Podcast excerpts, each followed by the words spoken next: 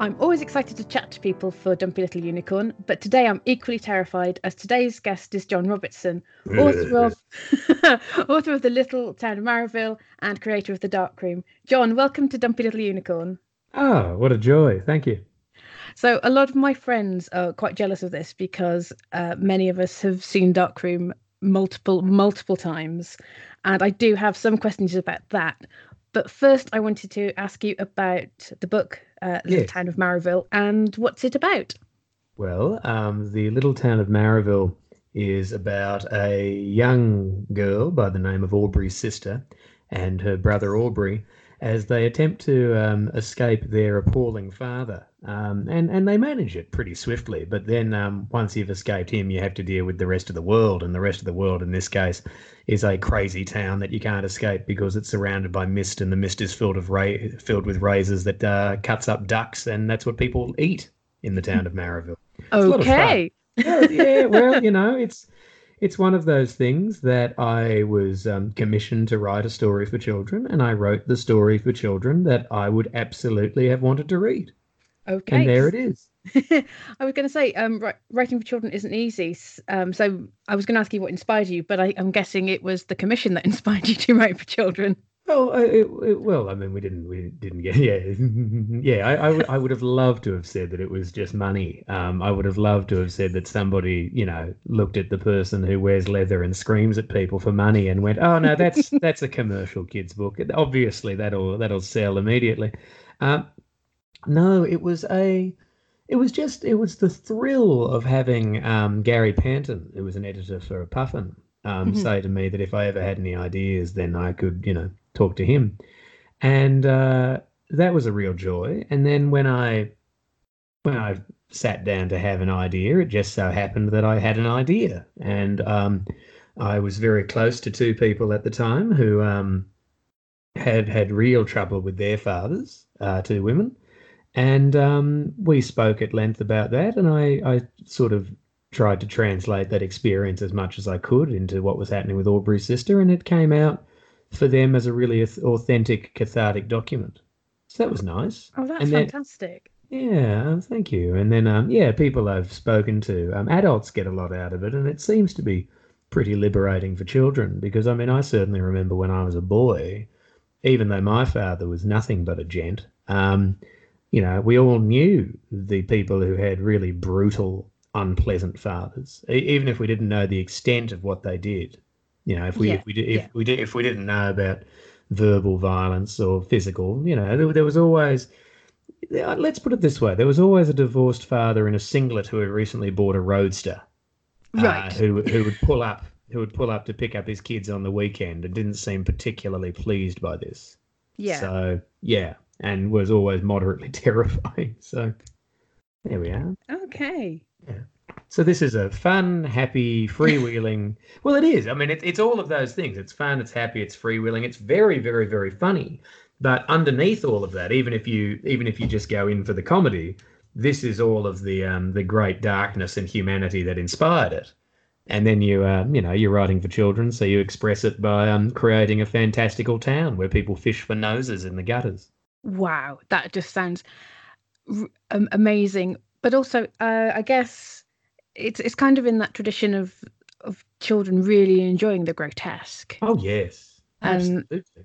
So, did you read a lot of Roald Dahl growing up? I did. Oh well, it was obligatory. It was I think so, obligatory yeah. to read Roald Dahl. I mean, it was um, you could you could read Roald Dahl, or you could read um, Dick King Smith, who was equally um, yeah, equally uh, pushed on us. And um, I detested Dick King Smith. I mean, he's a you know he's a very very good functional author. There's certainly lots of things happen, and I would not uh, turn my nose at any of the uh, commercial success afforded to Babe. Um, Yeah. But no, Roald Dahl of the two of them absolutely was the um was the better. You know, it was much more fun to read, and um, Spike Milligan as well. Yes. Yeah, especially since like I mean, the pure expression and violence of the Goon Show is terrific to read, and then um, if maybe a little early, uh, you get a hold of one of his war memoirs and discover that it's quite transparently the same man, but um, now he swears a great deal. Yes. That's, uh, that's fun too. And I guess, I mean, I, I think sort of Spike Milligan and Roald Dahl have that sort of in common because I think well they were both in the war and mm. perhaps that's just sort of their way of of dealing with it, writing yes. the the bizarre and the odd. Well, is... I wonder what my bloody excuse is then because I've been well, I've, I've been going through that a little bit lately because I was saying to um saying to a friend the other day um, that I recognised some of my recent behaviour from um, uh, just just breakdowns that um, Spike Milligan and Tom Baker, the actor, had been mm-hmm. through. And there was that moment of going, well, hold on a moment. Spike Milligan was blown up in in the Second World War. Yeah. And um, and Tom Baker seems to be at, at best a hugely bipolar gentleman. Mm-hmm. So, you know, so why decades later at a completely different height, having been nowhere near an explosive, I should think that what I'm going through is even remotely similar. I'm, I'm just a bit like, well, what's my excuse there? I wonder where has this come from? What was my bomb? You know? But yeah, that's that's interesting because I've I turned forty this year and had a bit of a, a thing where I I just kind of like imploded so mm. it was I just realized it's like this this classic midlife crisis thing that happened. You turn 40 and then you go a bit nuts. Yes.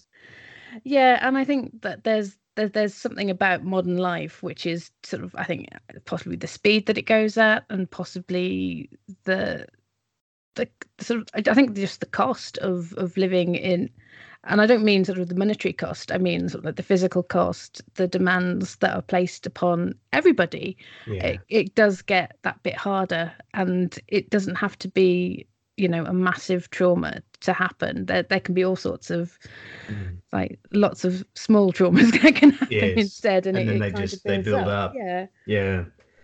No, I look. I've got a. I've got a lot of empathy for you. I, I understand. You know.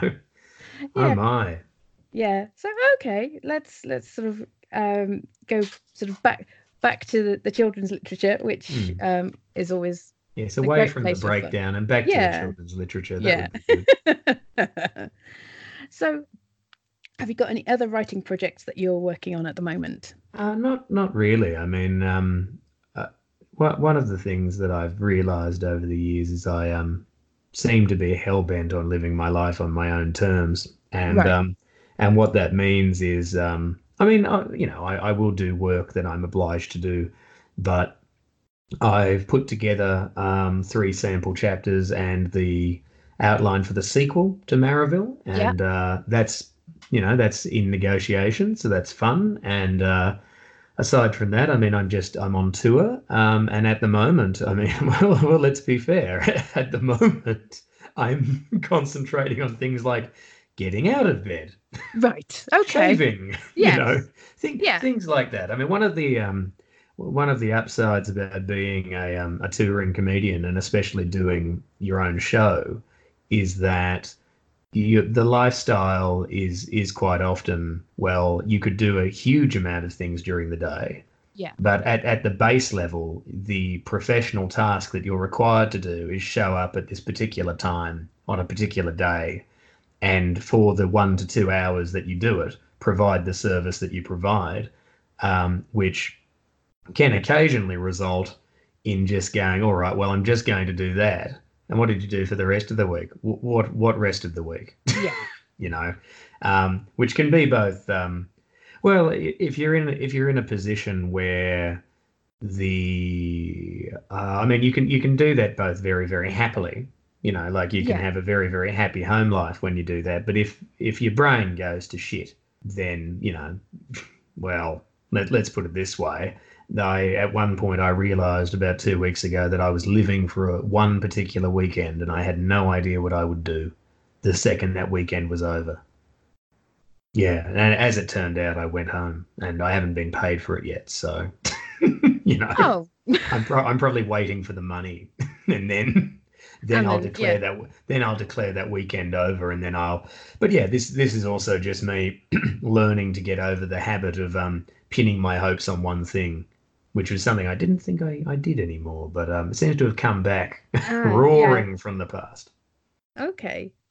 Things is like oh well I'll, we'll do this thing and it'll be amazing and then what happens next? And it's like yeah. Yeah.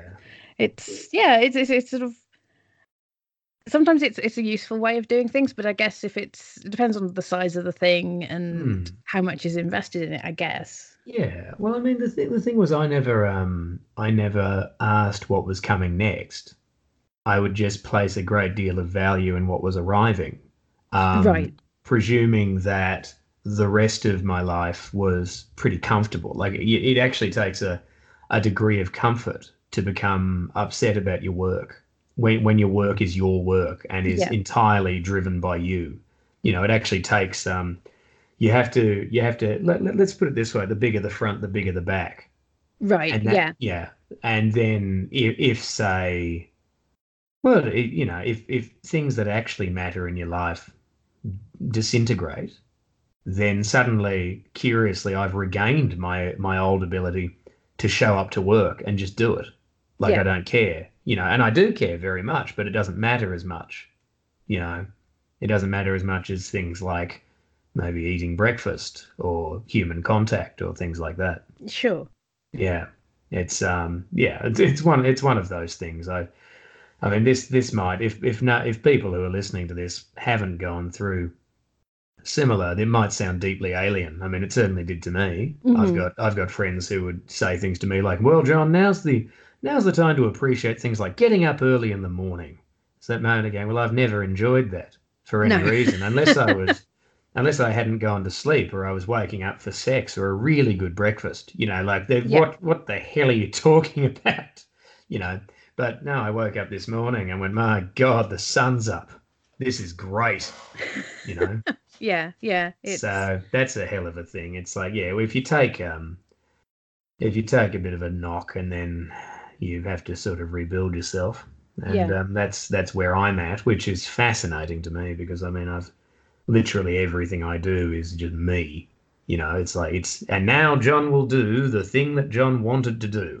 You know, yeah. and and the frustration is sometimes not doing that. Um, but I found a way, and then instead it, it just becomes like, okay, well that's that's work now, and then the the joyous things like, my God, a skerrick of vitamin D. You know, how tremendous!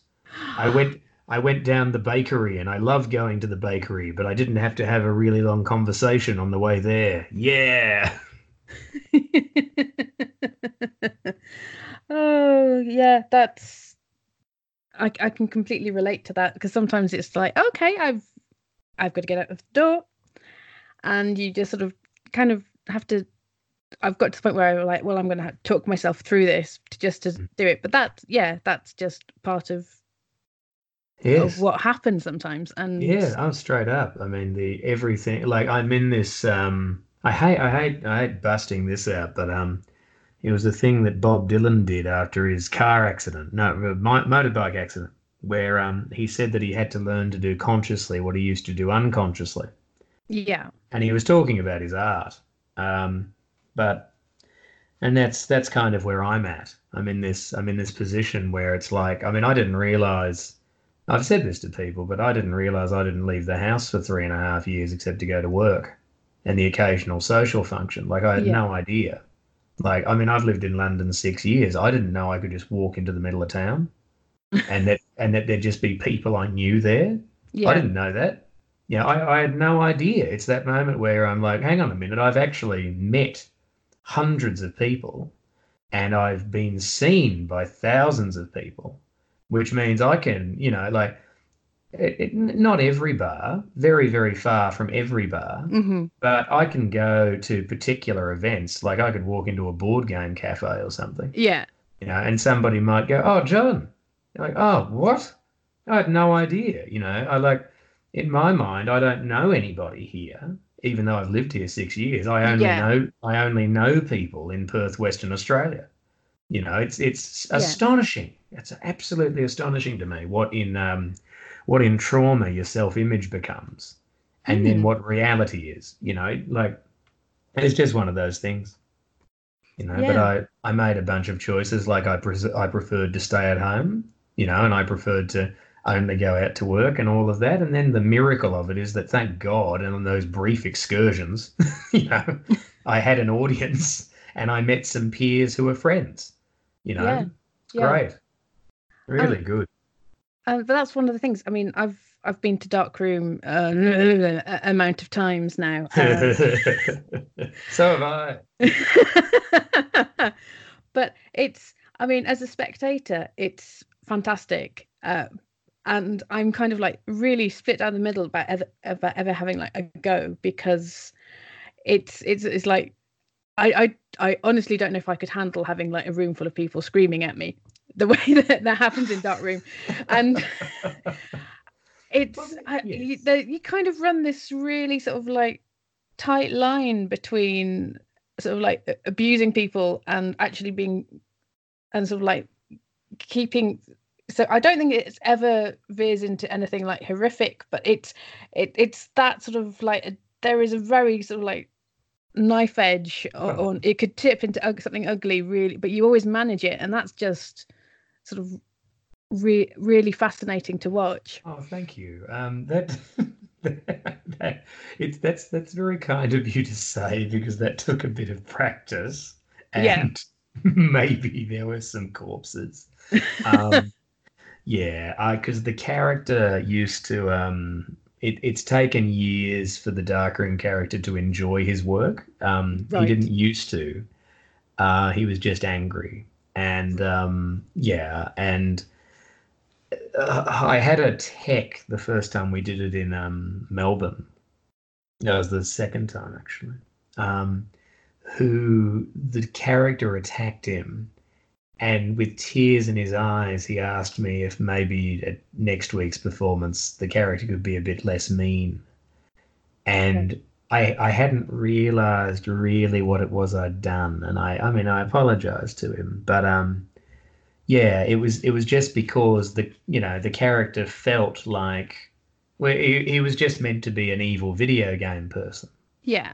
You know, it was only it was only when we'd um well actually by that point he was probably more of a beleaguered video game person. He was a video game boss who was by this point quite angry that, yeah. you know, he had to keep dealing with people and now now he loves it.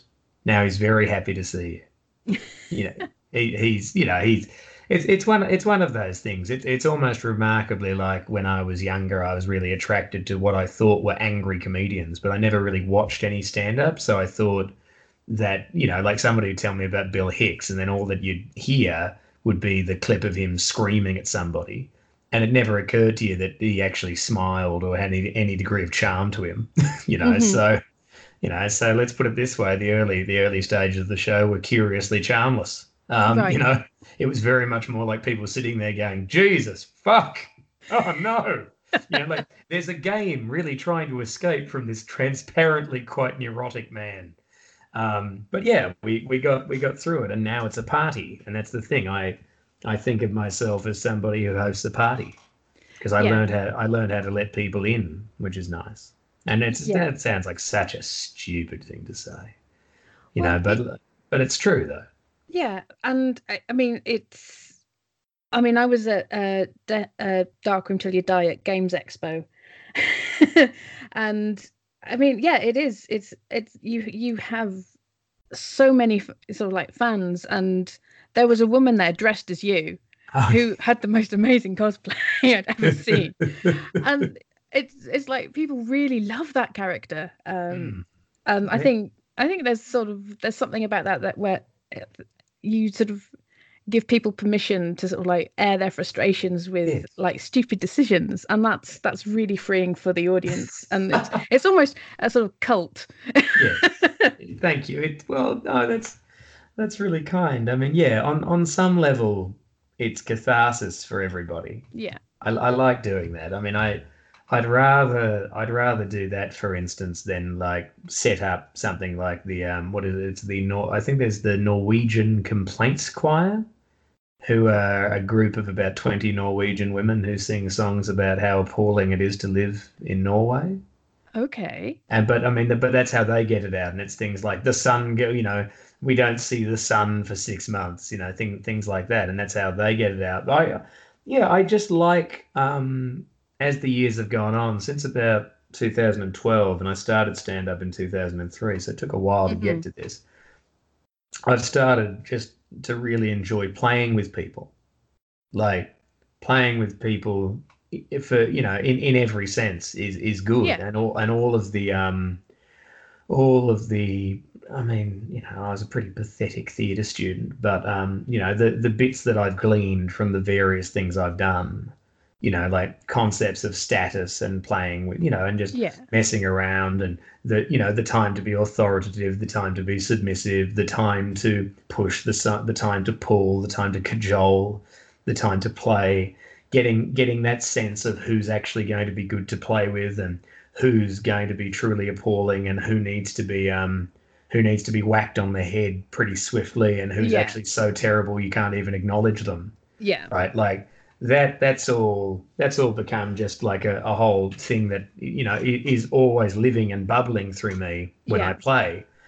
And um yeah and then that becomes a whole bunch of shit that we can play with as well. And and that's that's really nice. Like when you when i go to see stand up and somebody comes out and they tell a joke and it lands and they tell the joke again and you know and different joke and it lands i really respect that as a form uh, but i don't find that exhilarating um, to do you know mhm. I, I, find it a lot more exhilarating to do to turn up and go right everybody you look at me and we're going to do this and then going through and just being you know just providing an absolute authority you know part but part of the reason like i mean it is a cult it's a delightful it's a Mm. delightful cult but it's a cult entertainment um and part of the um part of the reason for this is because i would be a cult leader if i could be bothered uh, living with people Right. you know but that's that's the thing it, it will also also unfortunately i am afflicted by morality Mhm. um, so I have like I have an absolute um, loathing for cults of, of all of all stripes. Any anything that sets itself up and gathers a group of people together, and there's always money involved, right? yeah. And one person or a couple of people know a particular doctrine and or practice and whatever it is, right? And then off the back of that, they then go, well, this is great life advice. I'm doing this, you know, and, and you should do this too. And if you do that as a kind of um, repeated spiritual or quasi educational thing, and it doesn't matter what field this is in, you know, like there are there are voca- there's vocational training that's a cult, you know, all of this. And then you see those people and you go, well, hang on a minute, this is a money making enterprise being run by a deeply manipulative person who has the interest in controlling people to this degree. You know, Yeah. it, it, it's one of those things like I'm interested in providing stimulus to people for about an hour, you know, Yeah. Yeah. about an hour, about one or two hours, you know, and I'm, I'm interested in that.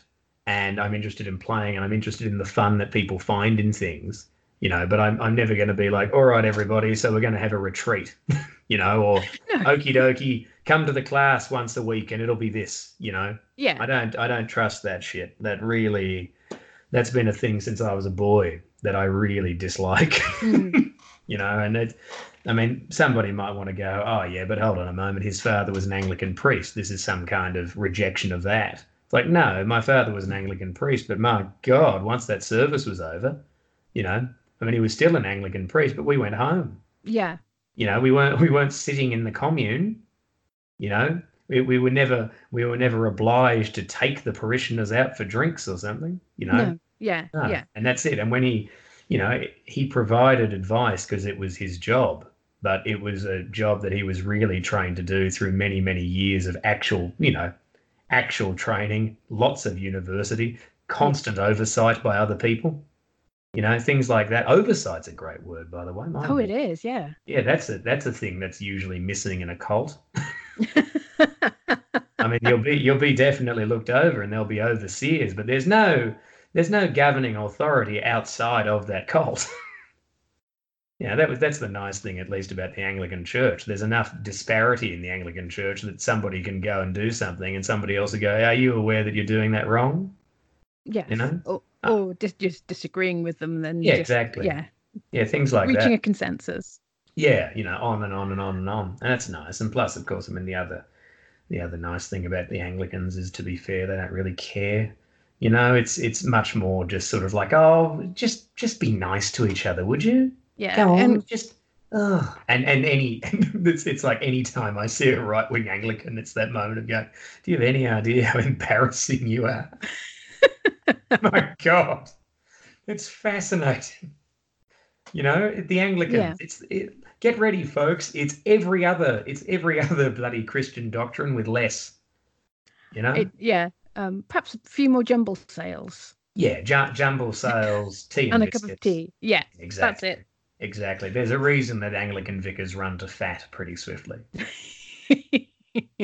Fat, jolly, bearded men yes, and women and women. And- I mean, I absolutely. well, I should. I mean, I God, I should absolutely move away from that stereotype. I was there at the um.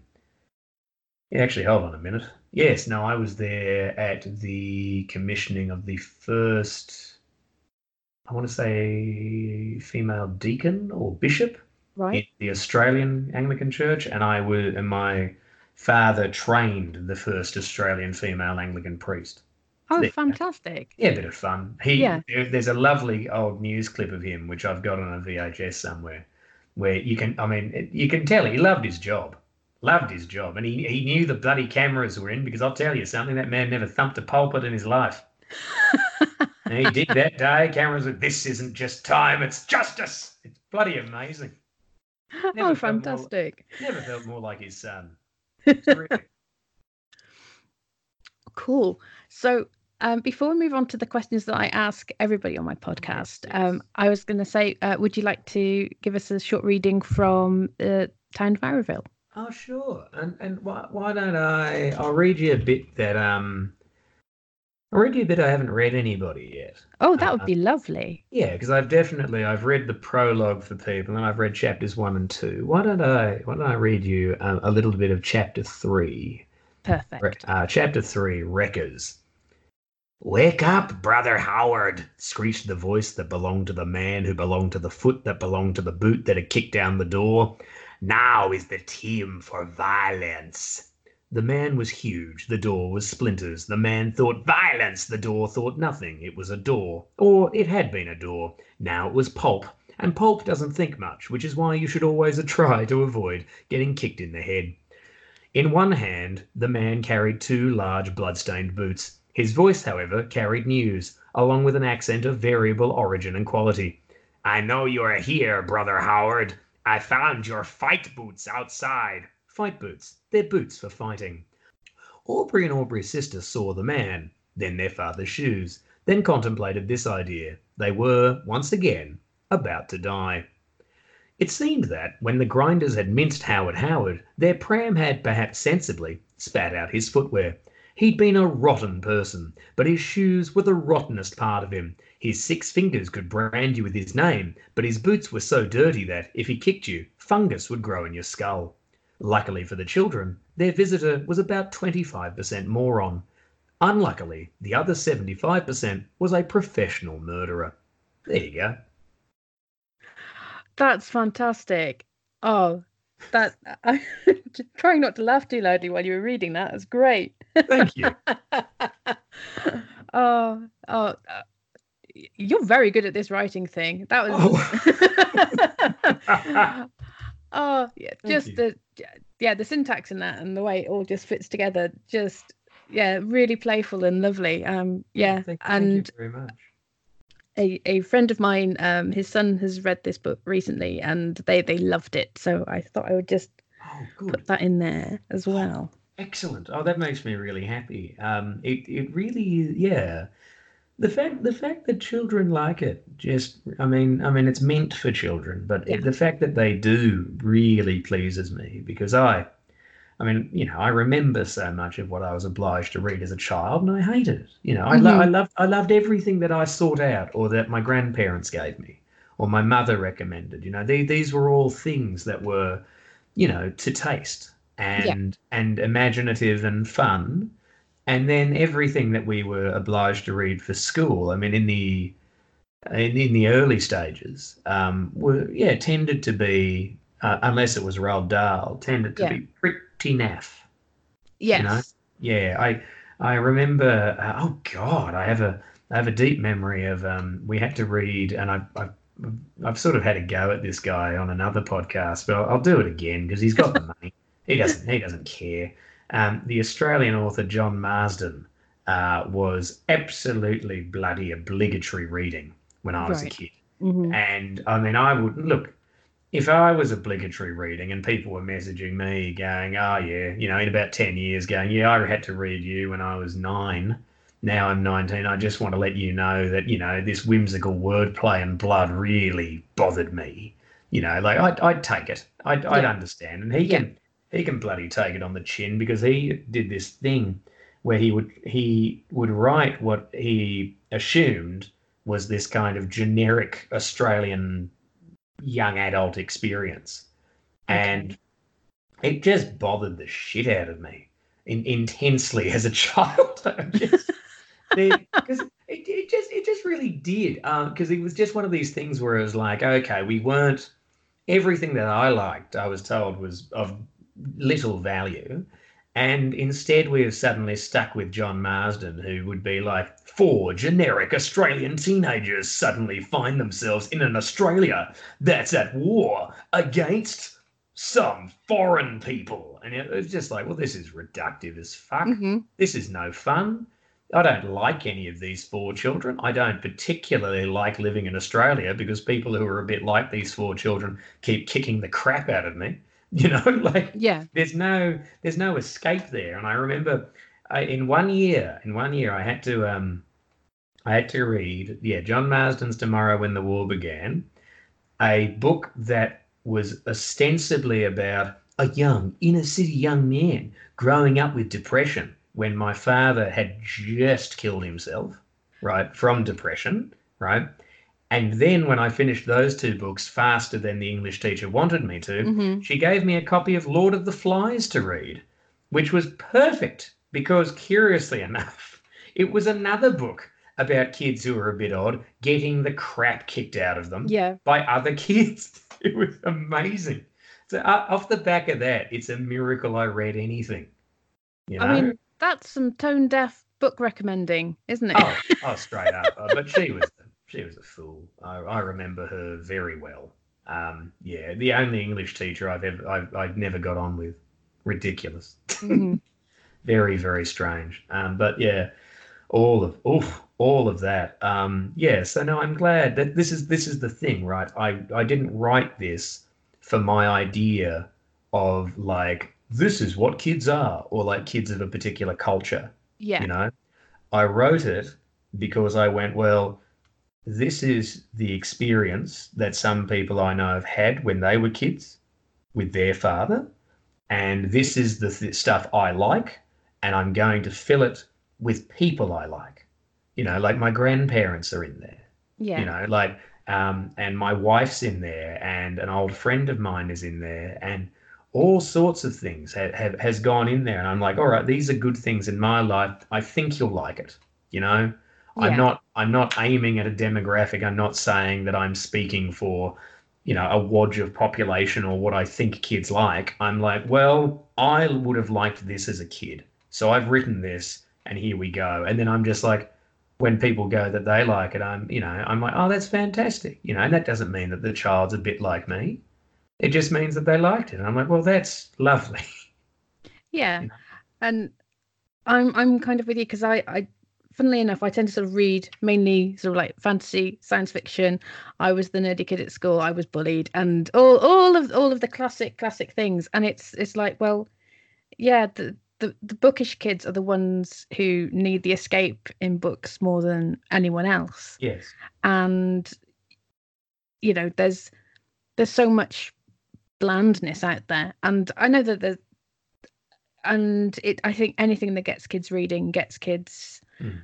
You know in in you know enjoying books and fostering that love of books it has to be a good thing and you know it's it's it's fantastic that you're sort of adding to that canon of, of Thank things you. that's available Thank you. I'm, I'm doing, I'm doing what I can. I mean, I, a- a- as you were saying that, I, I was thinking, of course, of, um, of um, Harry Potter, which, Mhm. uh, when I hit my teenage years, uh, everybody was going on about how it was making kids fall in love with books again, and it really did. You know, like that. That's incredible, Yeah. incredible what it did.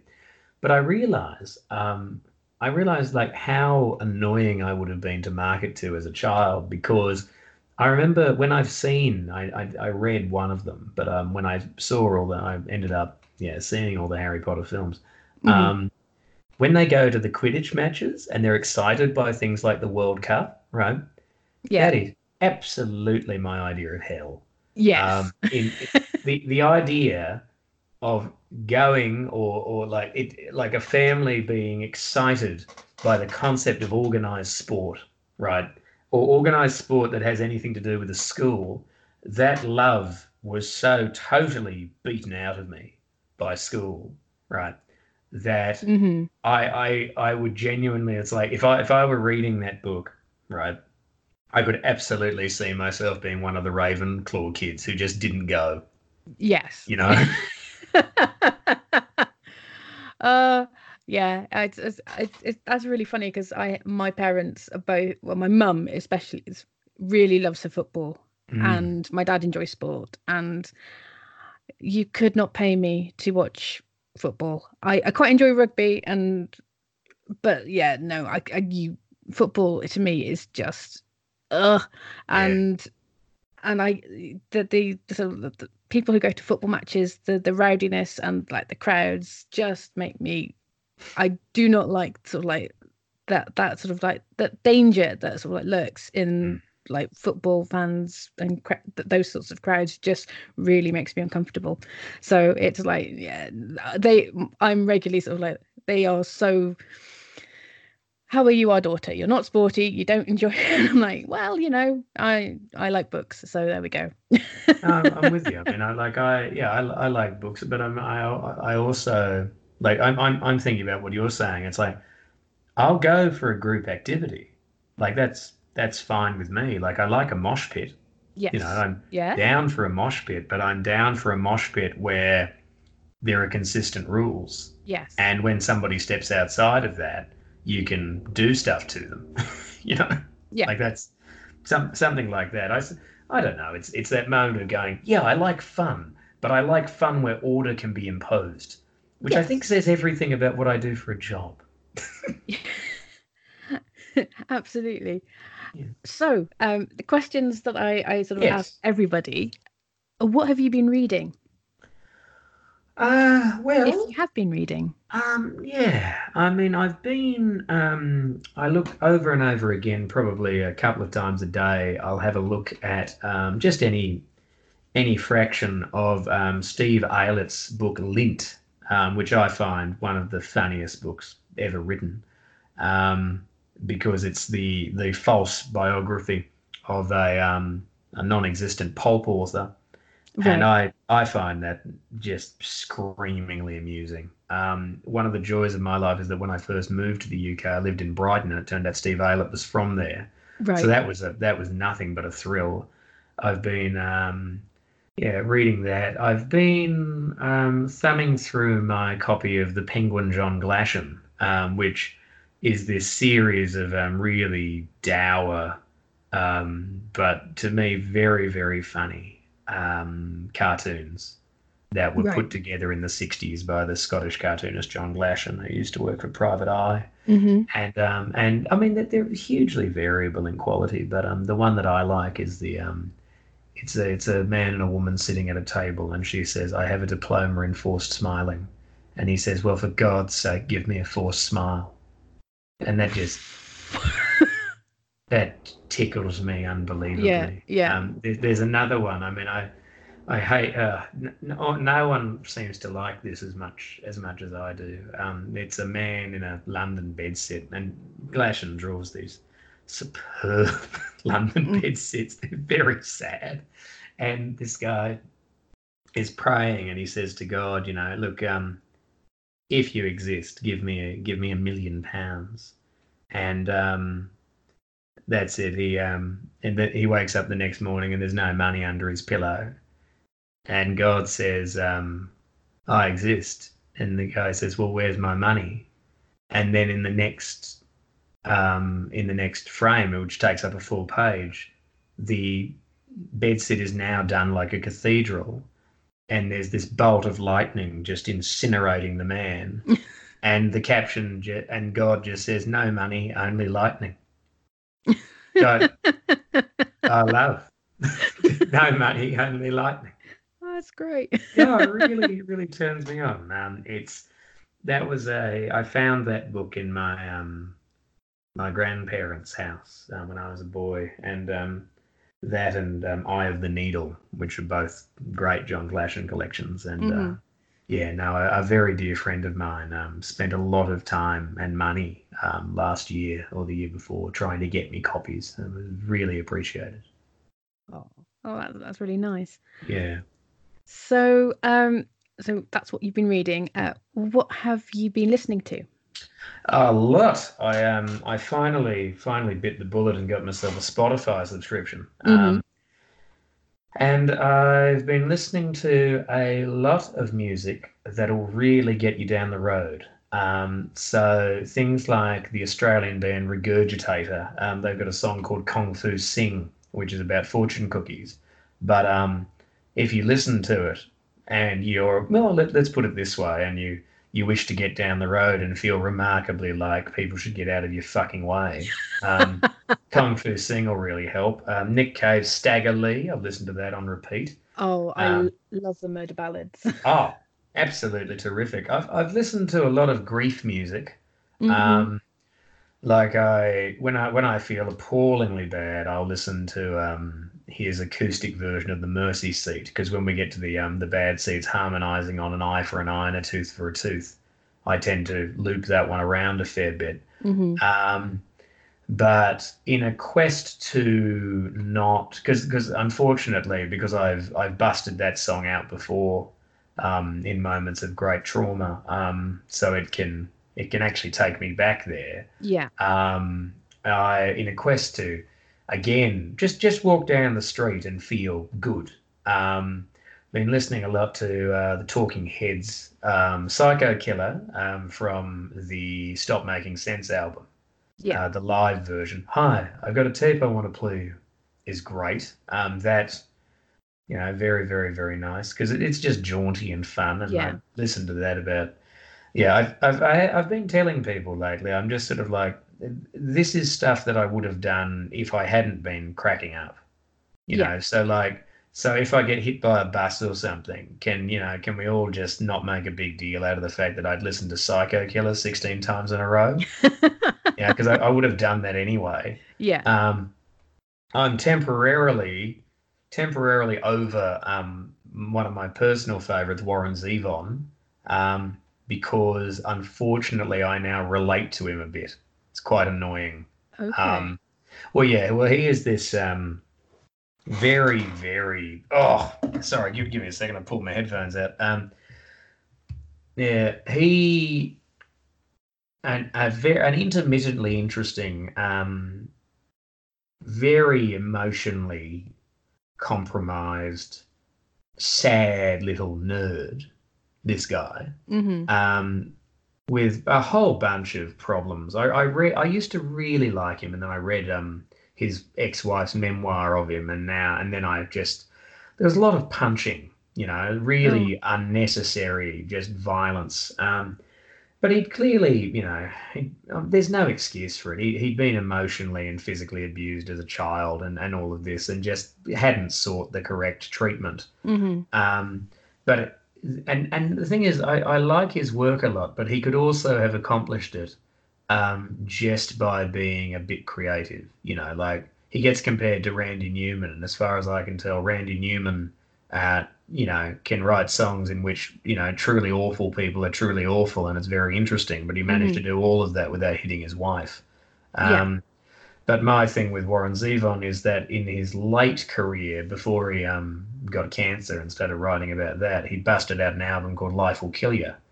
And that's very much a man in his 50s uh, who has gone through, like, he, he was clean by that point, you know? Yeah. So he'd gone through a lot of a lot of bad behaviour and have written a lot of really sort of wry, interesting little songs, um, which I always thought were just a bit novel, you know, because Yeah. they, 'cause they just say, you know. But now I'm, you know, I'm in my mid thirties and um, I hurt a great deal, Mhm. and I'm listening to these songs and going, "Oh Jesus," you know, oh.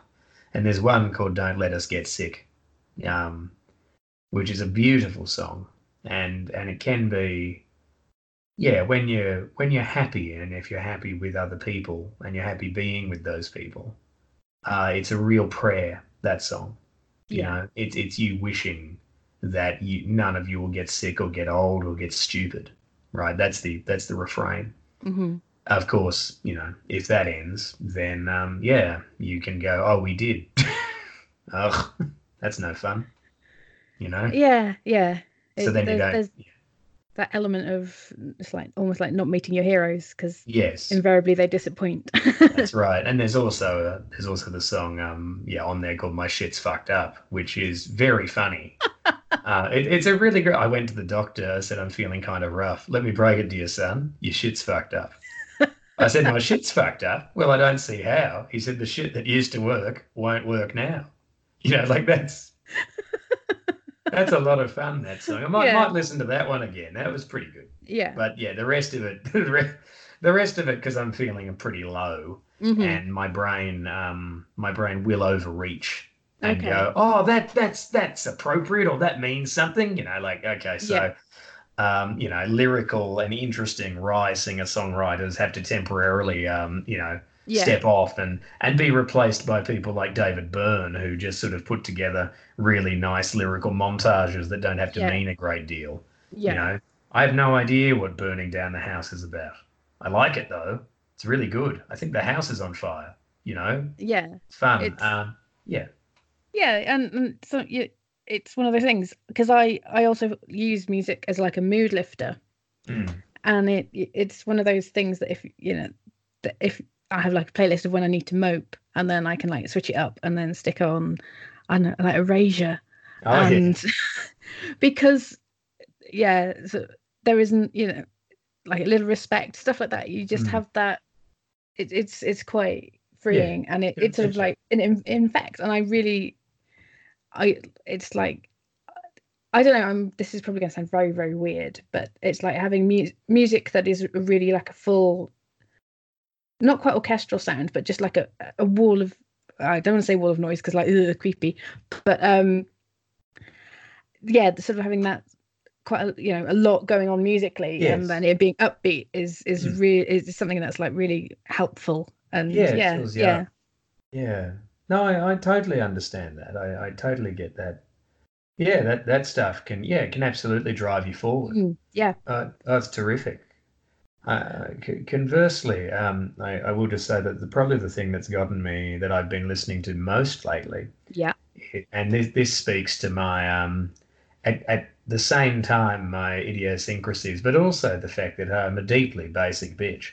Um, been listening to uh, a lot of They Might Be Giants, but specifically a best of uh, Yeah. from 2014, uh, Idlewild, because there's just this run of songs that just really, boy, you can get you can get a lot of stuff done.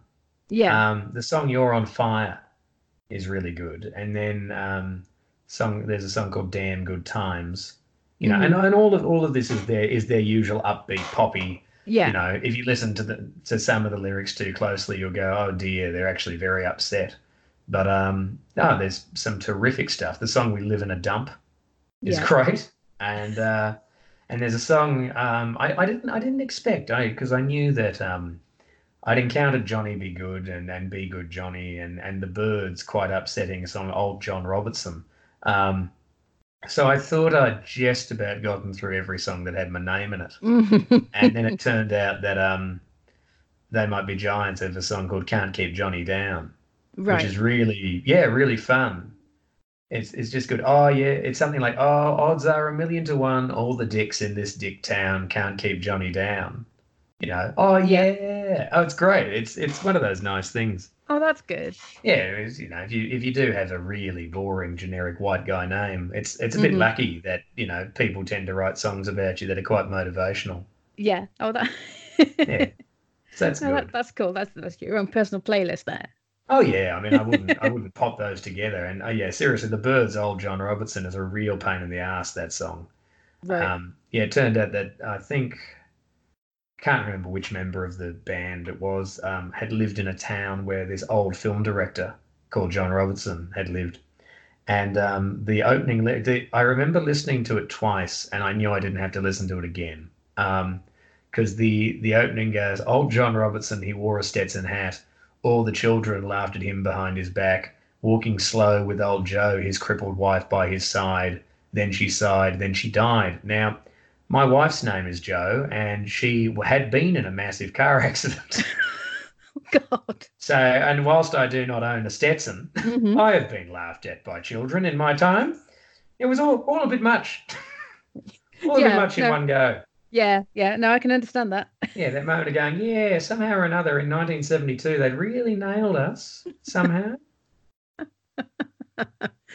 oh, that that is, yeah, no, yeah, yeah. We'll not listen to that one again. No, we won't. So, um, that's what you've been listening to. Uh, yeah. What have you been watching? Oh, a lot of things. A lot of really disposable in uh, disposable income. Uh, yeah, disposable entertainment. Um, I've just finished season nine of Archer, uh, which um, while I've been well, let, us put it this way: whilst I've I've been meant to be practicing mindfulness, um, right. Archer is an absolute antidote to that uh, because there's no point paying attention to it anymore. There's no, no, need. It's the same each time. It doesn't matter. It's the same with Bob's Burgers, a show that I love. Yes. But I, I had a theory that I would um, I would be feeling better. I would have gotten through my my trauma by the time I finished Bob's Burgers because it, it's the show that I used to think of as a bit of a treat because it was only on TV occasionally. Yeah. And then I would find it on planes and I'd go, oh, great, you get two episodes of that. But it turns out about seven and a half series in, right? Uh, you, you, you will abandon it. Um, I'm, I'm not saying that I'm holding off that last season and a half, you know, because I'm a bit yeah. worried that if I finish it and I'm not happy at the end, then you know somehow I am wrong and my totemizing has been incorrect because uh, I know it is. Uh, no, it's just that I've I've reached the point with that show where I know the rhythms of it. Yeah. And I know, and I've just reached that point where I'm like, it just sounds funny. You know, like yeah, that it ah, the character Gene is now saying something slightly too loudly. Yes, yes. you know, the only yeah the only I lo- I still like it very much, but the only respite for me in that show is um, that moment where you go, "Oh, Kevin Kline's here. Kevin yeah. Kline's character's here, yeah. and he sounds like Kevin Kline. Oh, good. You know, so yeah, I, it it's sometimes shows do go on too long, and yes. there's yeah, it it's sort of like I, I I like the polished gem of something that is beautiful and stunning and mm. doesn't go on too long. yes, yes. Yeah, I, I, I, feel that. I feel that. And, but then I'm aware that I have uh, also spoken for nearly an hour. so that's, uh, that's fine. I have a couple more questions. Oh, great. Okay. So the, the next question is, and this is probably going to spiral because I know that everything you, else did. everything else did, yeah, to some very f- fab places. Um, but uh, what have you been playing? Um, at the moment, nothing. I um, my no, my yen for video games has really um just vanished. Um, yeah. but I did I had I did have a go a few weeks ago with a mate. I did play both Untitled Goose Game, which is nothing. I love Untitled Goose Game. Oh, everyone loves Untitled Goose Game, and I played um a fair few rounds of um the Street Fighter 30th Anniversary Edition which was which was really really fantastic. Um, you know, as as you'd expect. Fortunately, yeah. Um, yeah, and, and and both of those both of those were good. Uh, but yeah, I mean, Untitled Goose Games are real. That's that's amazing. It's, I, uh, it's a gem, yeah. isn't it? oh, so good. There's no, I mean, it, unparalleled in its success. So good. and I know you're a bit of a board gamer as well. So, do you have any faves that you like to play? Yes, I do. I um I particularly enjoy um, Dice Hospital. That is a fantastic yeah. game. Oh, those guys. They um I was lucky at this year's UK Games Expo. I got the last copy that was on site of Dice well, Hospital. Oh wow, well done. Uh, well, they gave, well, they gave it to me. They were very nice. Uh, So you see, it has you have some perks to being you. Well, well. Also, I mean, I'd just given them their award, and then I sort of made a great show of wishing to steal the game, and they, um, well, Like, oh, go on then. We'll they, yeah, they, they sort of thought that was a bit charming, which I, I was I was happy with. They either thought it was charming or at least awkward enough to be rewarded. yeah. Um, yeah, but I was very pleased, and uh, that's just such a um, such a fantastic game. I um, might get some people around actually to have a go. I yeah, I, I, I just really like it, and I re you know there are there are lots of other games in the house that are good. Um, the been a while now, but if you're on a train and you get a, Mhm. a table, um, you know, there's nothing quite like um, both Fluxx, any version of Fluxx. oh, I uh, love Fluxx. that'll really pass the time. And um, the oddly, oddly enough, there's a Game of Thrones card game which I really enjoy. Yeah. Um, which I can't quite remember the name of, but um, it, it's just essentially you're making a pyramid and it's just color matching. But for all of that, it is absolutely bloody superb okay. and um, and I, and I feel I feel compelled. Um, a friend of mine in Thailand, Fabian Wiener, lovely bloke. Um, he has a card game that he's made called Yud, uh, which is Thai for stop, and it's an adaptation of Polish poker. And I used to have about I had about twenty copies of that, and I used to um, give them out as darkroom prizes or give them out to friends. And it was that's that's a really fun game. That's just okay. another good card game. Yeah. Cool. And my final question for today is what do you think needs more love? Oh, This normally does stump people a little bit. yes, that is hard. Um, well, well, lately, um, I've okay. What I find, what I find need, needs more love is, um, yeah, ah, it's it's one of it's just one of those things. It's, yeah, look. If you don't realize, um, well, let, let, let's put it this way everyone needs more love. Like, that's the answer, Yeah. right? That's the short answer. The long answer is if you don't realize the parts of your, like, it, if you think that you're happy in yourself, right, and you feel comfortable and, and all of this, do, you know, do look around because there is there is the slightest chance, right? And when I say look around, I don't mean look for other sources of happiness. I mean just look at the things that are in your life and ask yourself the question are they are you happy in yourself? Are you happy with yourself? Or are these things propping you up? Because if they vanish or something goes wrong, where are you left? You know? because Mhm. this is this is what's happened with me and then you know you just you just go down. And then it's one of the the thing from there is so you need to love yourself more but you also then in an when people make a real effort to be happy um they might do a thing. And, and when i say be happy i mean if they feel like they're not going to be happy i know people who and i've done it countless times you behave in a highly selfish, destructive fashion. You know, like you just throw yourself at things that you think will make you happy and to hell with the consequences, right? Yeah. And that's a real fucking fool's errand. Yeah. You know, uh, it really, because it ends up just, I mean, and, and this is, you know, just on, on every level, it just fucks up everybody. You know, it just like everyone who's close to you or whatever, just it's, it's, there's a ripple effect to this.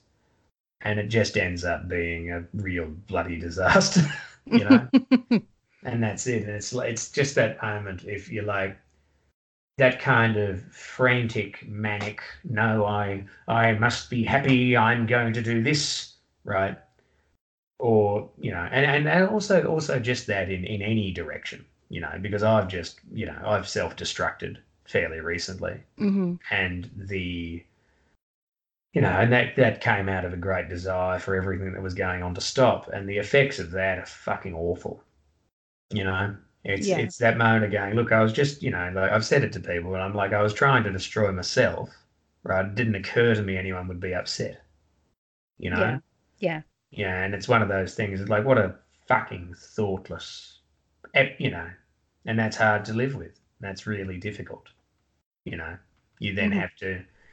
Yeah, there's just a lot on. It's it's that thing of if you blindly seek anything, right? Don't be astonished when you trip trip over something or crush somebody or whatever. You know Yeah. Yeah. and and that's that it's like it's like you need love but love is an ongoing thing that you have to give to yourself and you have to give it to yourself over the course of years and you have to learn how to do that. Yeah. and you also have to give other people love and that is something that can be done in a whole variety of ways you know? But it is just one of those things where yeah if when push comes to shove you know oh jesus you know?